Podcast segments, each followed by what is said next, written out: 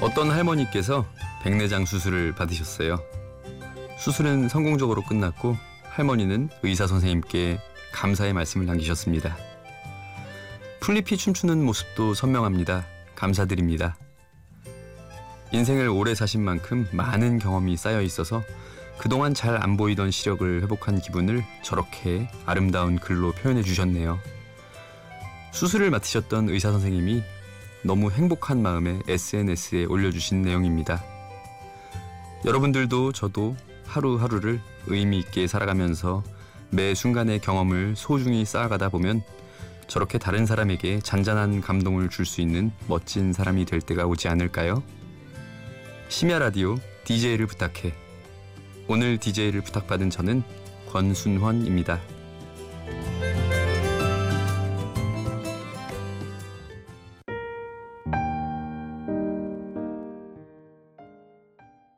네, 첫 곡으로 쇼팽의 야상곡 작품 9-2번을 들으셨습니다. 안녕하세요. 저는 오늘 1일 DJ를 맡은 권순헌입니다. 저는 피아니스트이자 대학에서 학생들을 가르치고 있고 또 클래식 음반을 만드는 일도 하고 있습니다. 아, 책을 쓰는 작가의 일도 하고 있네요. 클래식 음악을 어떻게 해야 대중들이 더 쉽고 편안하게 받아들일까라는 고민을 하면서 클래식의 대중화를 위해서 열심히 살고 있어요. 그리고 8살 된 떡두꺼비 같은 아들을 열심히 키우면서 사는 평범한 아빠이기도 합니다. 제가 첫 곡으로 쇼팽의 야상곡을 선곡한 이유는 이 늦은 밤과도 잘 어울리는 음악이 아닐까 하는 생각에서였어요. 이 야상곡은 한자어로 풀면 밤의 상념에 젖은 음악이라고 할 수 있는데요. 피아노의 시인 쇼팽은 아주 아름다운 멜로디와 감각적인 화성으로 이 곡을 작곡했습니다. 그런데 이렇게 교과서적인 이야기를 하면 좀 재미없잖아요. 네, 이 야상곡이라는 게 사실 유럽에서는 녹턴이라고 불립니다. 그런데 이 녹턴이라는 것이 그냥 별 형식 없이 길지 않고 짧은 규모의 연주곡을 나타내는 말이에요. 그런데 이게 중국이나 일본에서 야상곡이라는 한자어로 불리게 되었고 그 말이 우리나라로 넘어온 거죠. 그러니까 밤의 상념에 젖은 음악은 지극히 동양적인 해석이다라는 것이죠. 사실 클래식 음악이라는 게 수백 년 동안 많은 사람들에 의해서 연주되고 감상되는 강인한 생명력이 큰 특징인데요. 오늘은 이 클래식 음악 그리고 제가 좋아하는 음악들을 같이 이야기 나누면서 감상하고 싶습니다. 그러면 두 번째 곡 들어보시죠. 두 번째 곡은 크라이슬러의 사랑의 슬픔입니다.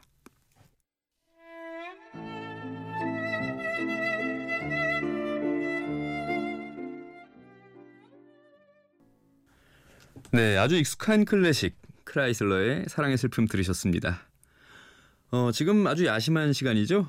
어, 음식 이야기 좀 해볼까요? 저는 새우를 굉장히 좋아해요. 네, 특히 새우 소금구이를 좋아하는데요. 그래서 집에서도 잘 해먹습니다. 프라이팬에 식용유를 살짝 두른 뒤에 쿠킹 오일을 깔고 굵은 소금을 샥 뿌린 뒤에 새우를 잘 올려놓고 가스레인지를 켜면 10분 내지 15분 뒤면 정말 맛있는 새우 소금구이가 완성이 됩니다. 맛있는 몸통을 껍질째 한 입 먹으면서 캔맥주 탁 따서 한 잔. 아, 이게 세상 사는 낙이죠. 나중에 머리는 튀김가루를 묻혀서 고소하게 튀겨 먹으면 정말 버릴 것이 하나도 없는 맛있는 식재료가 새우가 아닌가 해요. 제가 새우 소금구이를 자주 먹다 보니까 아들에게도 자주 줍니다. 단 8살인 어린 아들은 머리는 징그러워서 못 먹어요. 그리고 껍질은 딱딱해서 못 먹어요. 그래서 한 20마리 정도 구워놓곤 정성스럽게 껍질을 벗겨서 제일 맛있는 속살을 주면 정말 맛있게 먹습니다. 그 모습만 봐도 얼마나 행복한지 몰라요. 그러던 어느 날 밤에 어, 맥주가 너무너무 땡기는데 아들은 자고 있고 배는 너무 고프고 주방으로 가서 막 정신없이 무엇인가를 먹다가 정신을 차려보니까 새우를 머리만 잘라서 튀겨 먹고 몸통은 잘 손질해서 내일 아들을 줘야겠다 하고 손질해 놓고 있는 제 모습을 보면서 한편으로는 그런 제가 기특하기도 하고 한편으로는 제가 어린 시절에 생선 뼈를 발라주시고 또 차가운 숟가락을 제가 잡기 전에 꼭 쥐어서 따뜻하게 만들어주신 아버지 생각도 나면서 아, 정말 부모님이 나를 기르시면서 참 고생 많이 하셨겠구나. 그런 생각이 들었답니다. 그런데 사실 어린아이 키우는 부모님들은 다 공감하실 거예요. 세상에 절대로 마음대로 되지 않는 게 자식이라고요. 방금 들으셨던 크라이슬러라는 작곡가의 사랑의 슬픔이 이런 마음대로 되지 않는 자식에 대한 감정과 굉장히 비슷해요. 보통 사랑의 슬픔이라고 하면 연인들이 헤어지고 난 뒤에 그런 속쓰린 그런 아픈 아픔으로 생각될 수 있는데요. 이 곡은 굉장히 우울하게 시작하지만 뒤로 갈수록 밝아집니다. 그리고 마지막엔 장조 화음으로 끝나요. 마치 자녀가 마음대로 되지 않아서 막 화가 나다가도 그 아이가 밝게 웃으면서 아빠 하면 아이고 내 새끼 하게 되는 것처럼요. 네, 한 곡 더 들어보겠습니다. 아주 편안한 가요입니다. 이 늦은 밤과도 굉장히 잘 어울리는 곡이라는 생각인데요. 이번 노래는 남녀 간의 사랑, 정확히 말하면 한 여인이 한 남자를 사랑하는 마음을 기도라는 주제로 풀어낸 곡입니다. 유나의 기도 들어보시죠.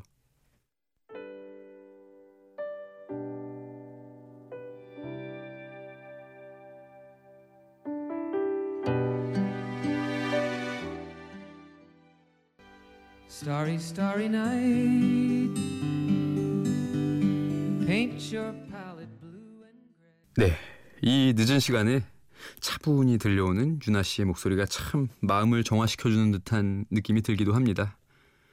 누군가가 이렇게 저를 생각해준다면 얼마나 행복할까요? 또한 누군가를 위해서 이런 마음을 쏟을 수 있는 사람도 참 행복한 사람일 거예요. 이어서 들으셨던 곡은 돈 맥클린의 빈센트입니다. 작곡가인 돈 맥클린이 화가 고흐를 생각하면서 만든 곡입니다. 예전에 미술에 관한 책을 한 권 쓴 적이 있는데요. 고흐, 아주 유명한 화가죠. 지금은 지구상에서 가장 유명한 화가지만 살아 생전에는 너무너무 불행한 삶을 살았던 그는 밤을 소재로 한 작품들을 많이 그렸어요. 특히 말년에, 아, 말년이래봤자 38살이었죠. 저보다 한 살 많은 나이였네요.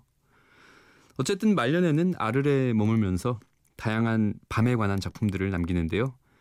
아르레 별밤, 별이 빛나는 밤 등 다양한 걸작을 남겼습니다.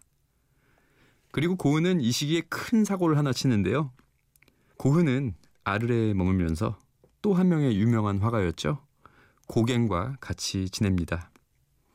하지만 자아가 강한 예술가 둘이 살다 보면 다툼이 일어날 수밖에 없어요. 어느 날 둘이 크게 싸우고는 고흐는 독한 술에 취해서 어, 자신의 귀를 잘라버립니다. 그리고 심지어 그 귀를 가지고 단골 술집에 가서 종업원에게 쥐어주면서 잘 보관해 라고 말하기까지 하죠. 정말 헐스러운 상황이죠. 어쨌든 그 사건 이후 고갱과 고은은 결별합니다. 한간에는 펜싱을 잘하는 고갱이 펜싱검을 휘두르다가 고흐의 귀를 잘랐다느니 또 고흐가 고갱에게 보낸 편지에 난 죽을 때까지 비밀을 가져가겠다고 한 걸 보면 무언가 있다느니 뭐 다양한 설이 있습니다. 뭐 하지만 진실은 두 사람만이 아는 거겠죠. 그런데 저는 고갱과 고흐의 이 치열한 다툼을 생각하면 떠오르는 곡이 있습니다. 고갱 그리고 고흐와 비슷한 시기에 활동한 할보센이라는 작곡가가 있는데요. 이분이 핸델의 파사칼리아라는 곡을 바이올린과 첼로 두 대로 연주할 수 있도록 편곡을 했어요. 다른 반주는 전혀 없고요. 긴장감 넘치는 현악기 두 대가 팽팽하게 서로 멜로디를 주고받으면서 곡의 분위기가 절정까지 이르는 곡인데요. 고흐와 고갱이 말 다툼을 하면서 점차 격해지고 험해지는 분위기가 느껴지는 곡입니다. 꼭 고흐와 고갱이 아니더라도요. 주위의 소중한 사람과 다툰 기억을 더듬으면서 들어본다면 아마 훨씬 쉽게 공감하실 거예요. 바이올린과 첼로가 서로 대화를 하다가 옥신각신 다투더니 분위기가 격해지면서 분위기가 더 고조되는데요. 핸델이 작곡했고요. 할보센이 편곡한 파사칼리아 감상해 보시죠.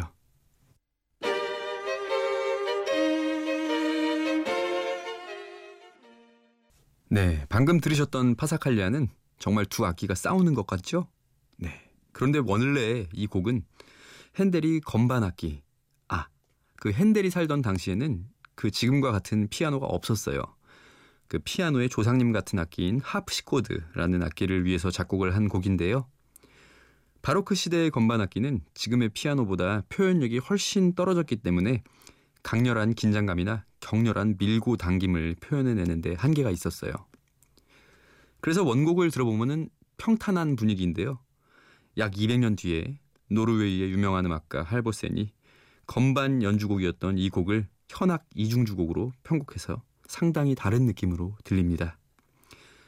그리고 요즘에는 이 편곡 버전이 훨씬 더 연주가 많이 되고 있습니다.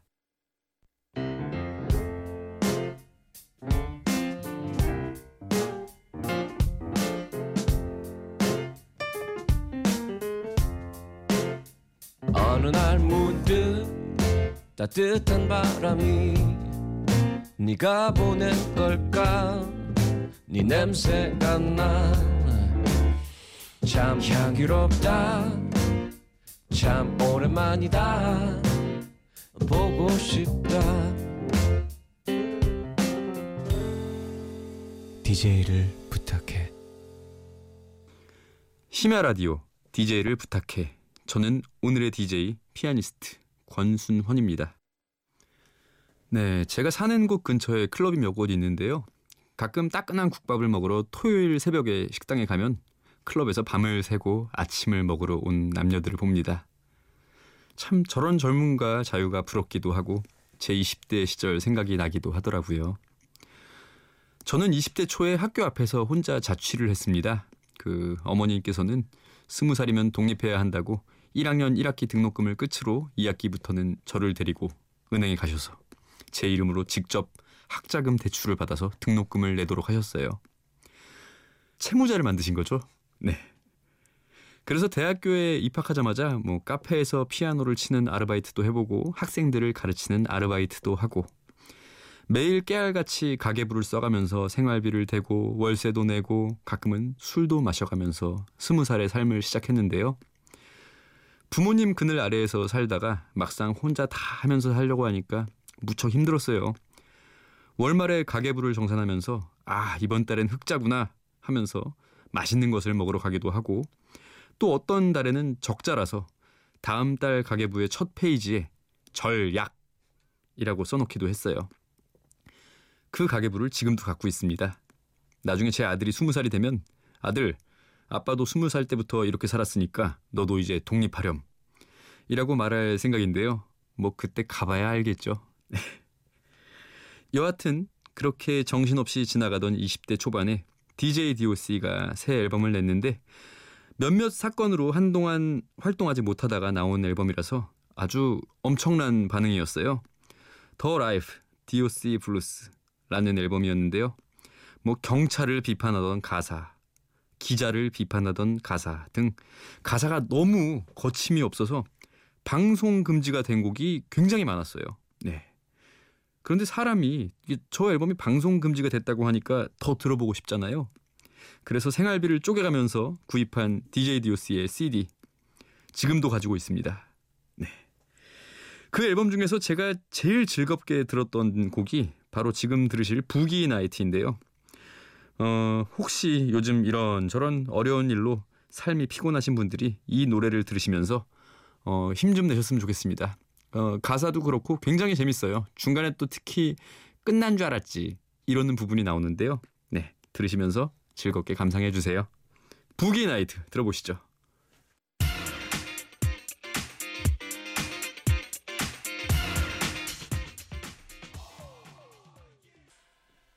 네. 아하.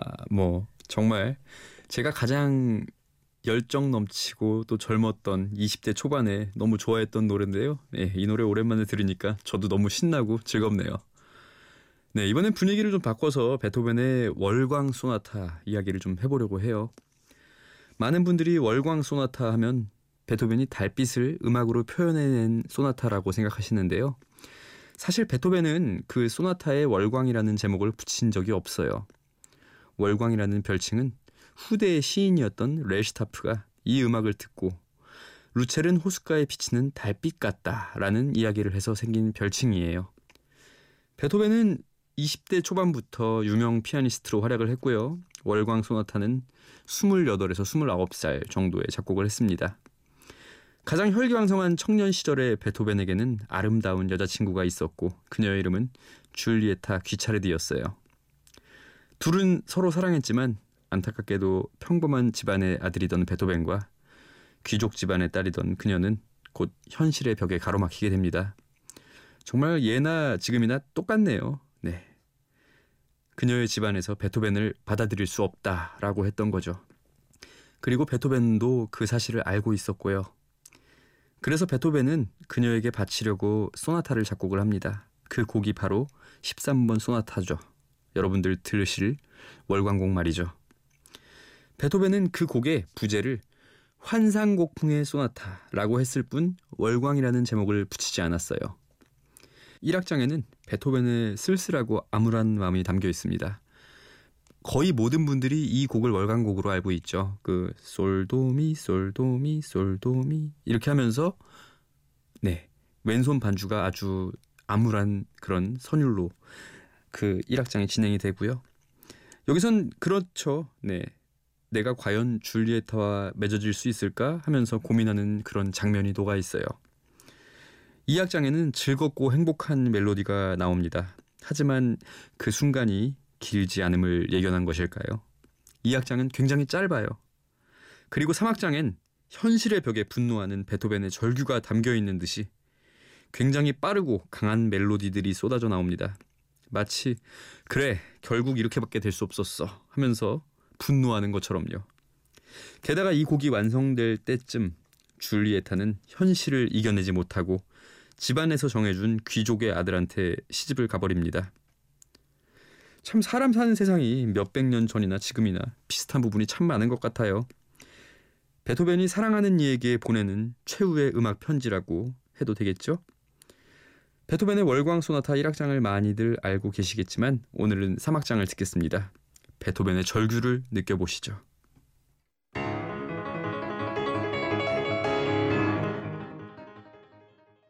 네, 지금 베토벤의 월광 3악장, 네, 제가 연주했습니다. 어, 사랑에 실패할 것을 예견한 베토벤의 네, 그런 분노가 좀 느껴지시지 않으셨나요? 네. 게다가 당시에 베토벤은 귀가 멀어가고 있었어요. 정말 사랑에도 실패하고 병도 걸리고, 네, 정말 힘든 시절에 작곡을 한 곡인 만큼 아주 깊은 슬픔과 분노가 곡 전반에 걸쳐서 흐르고 있음을 알 수 있습니다. 진행하다 보니까 벌써 새벽동이 틀 시간이 돼가네요. 이번에는 제가 작곡한 피아노 곡 하나 선곡했습니다. 제가 2013년에 작곡한 곡이에요. 네, 발걸음이라는 곡인데요. 한 의류 브랜드 회사로부터 의뢰를 받아서 작곡을 했습니다. 천천히 나 자신을 찾아 떠나는 여행 이라는 주제로 작곡을 했는데요. 여행을 떠나기 전에 막 설레잖아요. 네. 아, 드디어 내일 가는구나. 네. 그런 마음.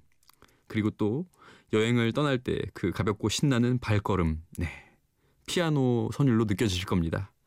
그리고 여행지에 도착해서 짐을 다 풀어놓고 편안한 시간 속에 나 자신을 찾아가는 그런 힐링 타임. 네. 그런 시간을 피아노 음악으로 표현해 봤답니다. 권순원 발걸음 들어보시죠.